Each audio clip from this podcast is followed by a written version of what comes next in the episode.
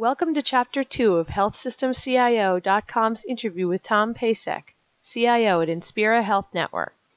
In this segment, Pasek talks about how his team is working with payers to get ahead of the ACO curve, the trust factor that needs to exist to truly partner with physicians, and what's kept him happy at Inspira for seven and a half years. Okay, so you, you just touched a little bit about on, on uh, population health, which is a nice little segue to kind of talk segue about in. your uh, your strategy there. Actually, first I wanted to ask you about the uh, the uh, ACO, Inspira Care Connect. So yeah, that's our Medicare ACO. So we've uh, partnered with uh, physicians in our community uh, to deliver the uh, you know reduce cost and improve the quality of care that we provide to our patients, our Medicare patient population. We're serving about uh, 11,000 members. Uh, that number changes. You know, attribution. It's a funny thing how we get into this. Is, when we start to dive into this. Is you know what our attribution is versus what uh, CMS may think our attribution is. Doesn't always see eye to eye, and we have to do that that justification and that. Uh, qualification and uh, it's interesting it's interesting when you start to see payer data against your own data uh, and how it differs, uh, and that you know that creates some challenges and some some new opportunities for us to be able to engage with the payers in a different way. We certainly have. We all think we have the same data, but it certainly is not. Um, you know, and we hold the key to the to the care uh, the clinical care documentation, the, the the real details of what goes on with a patient. Whereas the payers have the claims, and you know it's more statistical in nature um, and, a, and a whole lot less about the details of what really goes on when treating a patient. So they're coming together in this care management population health world. They're coming together, and it's definitely going to improve uh, the overall um, care we deliver to our patients. As far as reducing costs, we'll see. The time will tell on that one. Uh, you know, and that's the fear of that whole that whole um, process is, you know, I mean, it doesn't have a very good track record so far. You know, I think, um, you know, less than 30%, probably closer to 20% of the organizations that are doing MSSP have actually reached the thresholds of where they can actually share savings with their physicians. Um, so, you know, our executive committee and our board actually challenged us as to why do we want to do this. Um, we think it's the right thing to do. Obviously, CMS is saying they're they're heading in that direction, and that by 18, 50 percent of uh, reimbursement will be based on these types of criteria and and the ability to manage patients and reduce costs. So. Um, we're trying to get ahead of that curve and learn from it. And we do believe we, you know, working very closely with our physicians and our patient population that we can actually bend the cost curve and uh, maybe share some savings. Or, in our opinion, we will say share some savings. Uh, but this is our first year, and so it's it's really our trial year. We're gathering data. We're learning a lot about the data. Um, you know, we have a saying that other people, you know, we've heard elsewhere is, you know, if you can't measure it, you can't improve it. So we wanted to engage in this process and give us this year to really look at the data, work with our doc, share the information uh, about how they're delivering care to their patients, um, what they're doing well, what they're not doing well, uh, share the outcomes, and uh, and also talk about the costs and try to get on board so that by next year, when it counts as far as reimbursement goes, uh, that we're ready to, to really share in the savings and, and, and, like I said, bend that cost curve and improve care as well. Right. And then I guess, you know, as, as things progress more, it, it gets into um, that really reaching that, that true level of engagement with patients and, and you know, kind of getting them to, to uh, be more invested in their care and make changes and that's something where I guess the whole relationship with the physician really comes into play. It does because we can't do it alone. You know, I mean, we could talk about it from a hospital perspective. When you get discharged from our our hospitals, you know, we do the discharge instructions. We engage with you uh, about educating you. We're taking that a step further. So whatever education we provided you with here in the hospital, we're going to make that available to you when you're home, so you can get that over the internet securely. You can access it. You can watch the videos again. Uh, so we're we're trying to do everything we can to to make sure that patient is completely informed of what their responsibilities are to to keep themselves healthy once we've discharged them. But the fact of the matter is they go back to their physician, and if the physician's not on the same page with us, mm-hmm. uh, you know, we could be giving them you know, steering them in different directions. And so we really have to coordinate that care, uh, coordinate the education with the physician to make sure we're on board with the care planning of that patient once they're discharged here.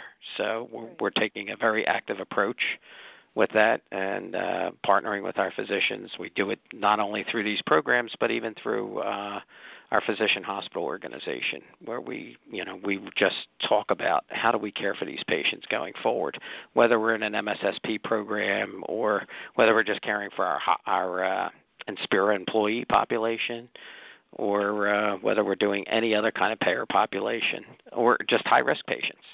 You know, we have initiatives of our own just to, to, to manage our high risk patients and our high cost patients we can't do that alone. You got to do it with the physicians. So uh, we engage with them uh, to look at data and look at the patients and, and manage the information. And that's a step. That's a huge step forward, and it's a huge trust factor with the physicians. Right. You know, now we're asking them to share common data on a patient, uh, where you know hey, let's face it, HIM departments in hospitals, they don't want the information from the physician offices. That's not part of my legal record. I don't I can't control what the physician did in their office. I don't want to take responsibility for it. Guess what? Those lines are blurred now. Yeah. You know, we're all accountable for that patient record going forward. Might not call it a legal medical record, but you know that definition is really blurring. I'm not sure I know what the true definition of the legal medical record is anymore.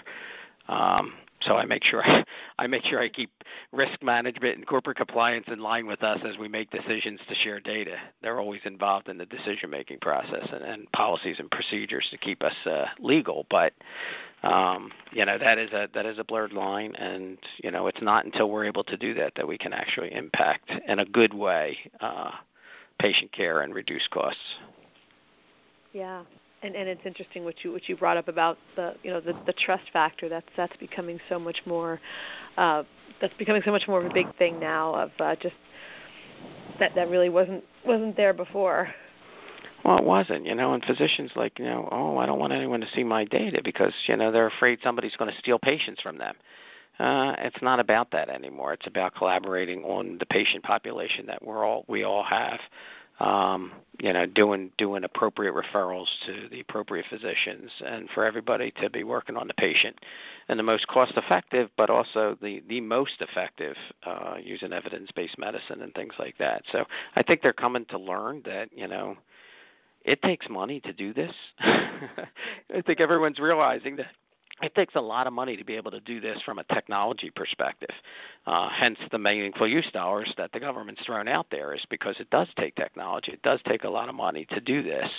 Um, they can't afford to do it on their own. Honestly, they they need to partner up, and uh, and we can bring that to the table. We help them with, from an information systems perspective, help them uh, with their EMR, with their EMR vendor, to engage in those conversations, engage on the interfaces, uh, to make sure that we're sharing the appropriate data with the appropriate safeguards in place uh, to achieve the results that we're all looking for.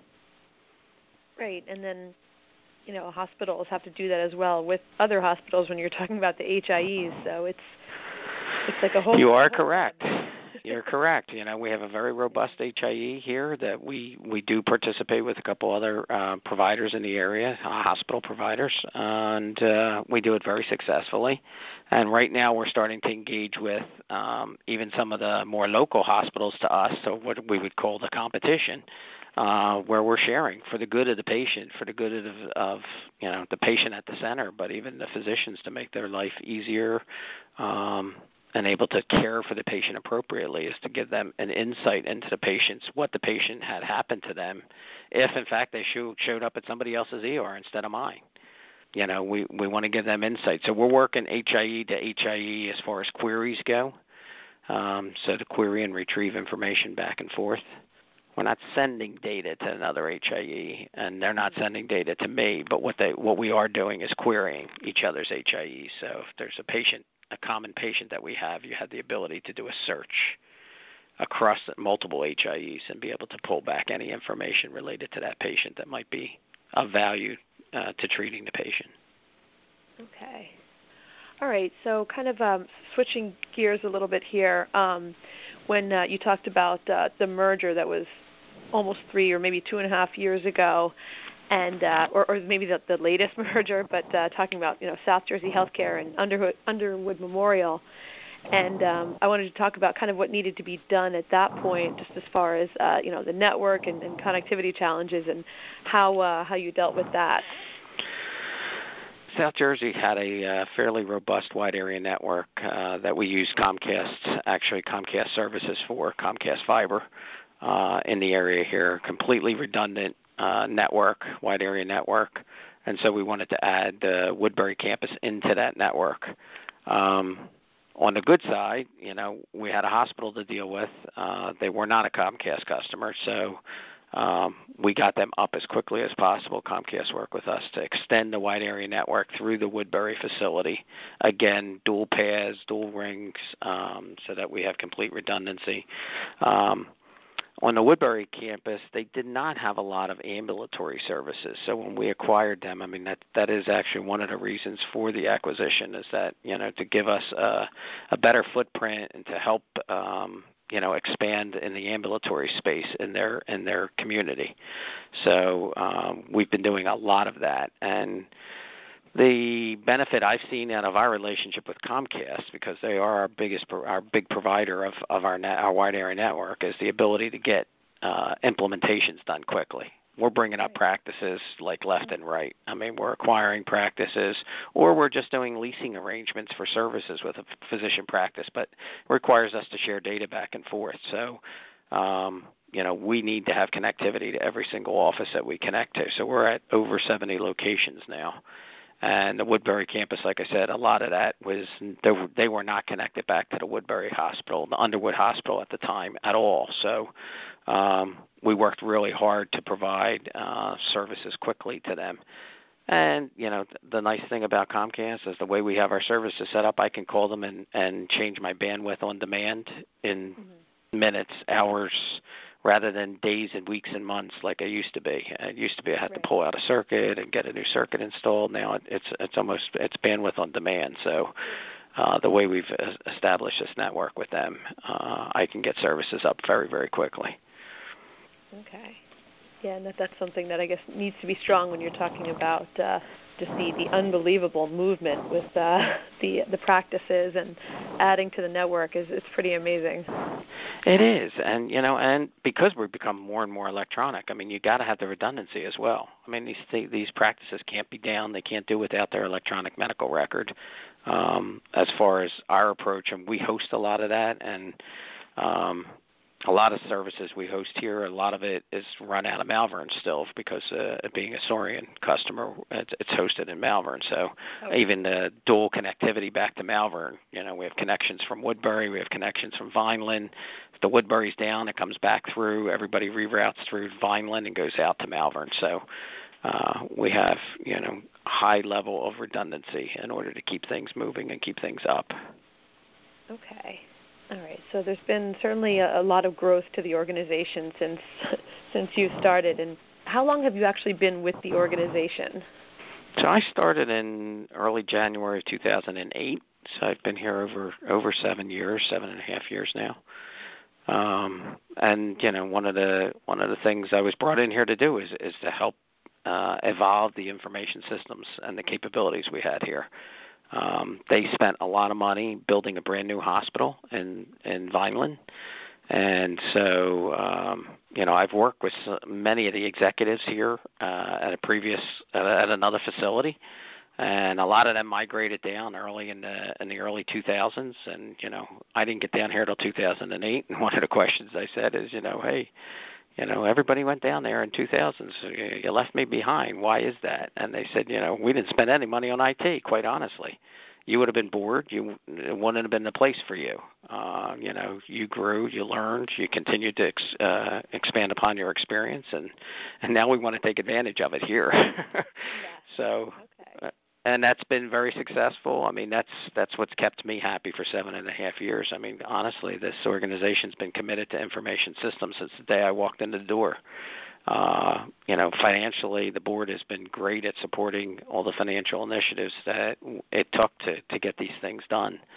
And so we, you know, from implementing Soarian across the board to, you know, converting Woodbury onto the Soarian uh, platform, um, you know, standardizing on all our phone tech tel- telephony, our IP telephony across the enterprise, all the w- wide area redundancy, you name it. I mean, the board and the and the executive team here have been extremely supportive of what needed to get done. Yeah, that's obviously uh, something we hear so much. That's really critical to have that kind of buy-in and, and know that you know that that's one one less battle to to have to fight. Oh, absolutely. Yeah, they're very collaborative, and uh, you know this organization they trust. You know, uh, you know, you're the CIO, and you know we get input. Obviously, I get input. They're not my projects. They're they're what I'm hearing from the organization as as a need. Uh, and when you present it and you go forward, they you know they're they're 99.9% of the time right behind you, you know, saying, you know, this is this makes sense, let's go for it. Um and that that gives you a lot of personal job satisfaction as well and you know, keeps the staff happy. They know, you know, if we need to get something done, we're going to be able to do it and uh, without a lot of difficulty. Thank you for listening to this podcast from healthsystemcio.com. To hear other podcasts, Visit our website or subscribe to our account in iTunes at healthsystemcio.com backslash podcast.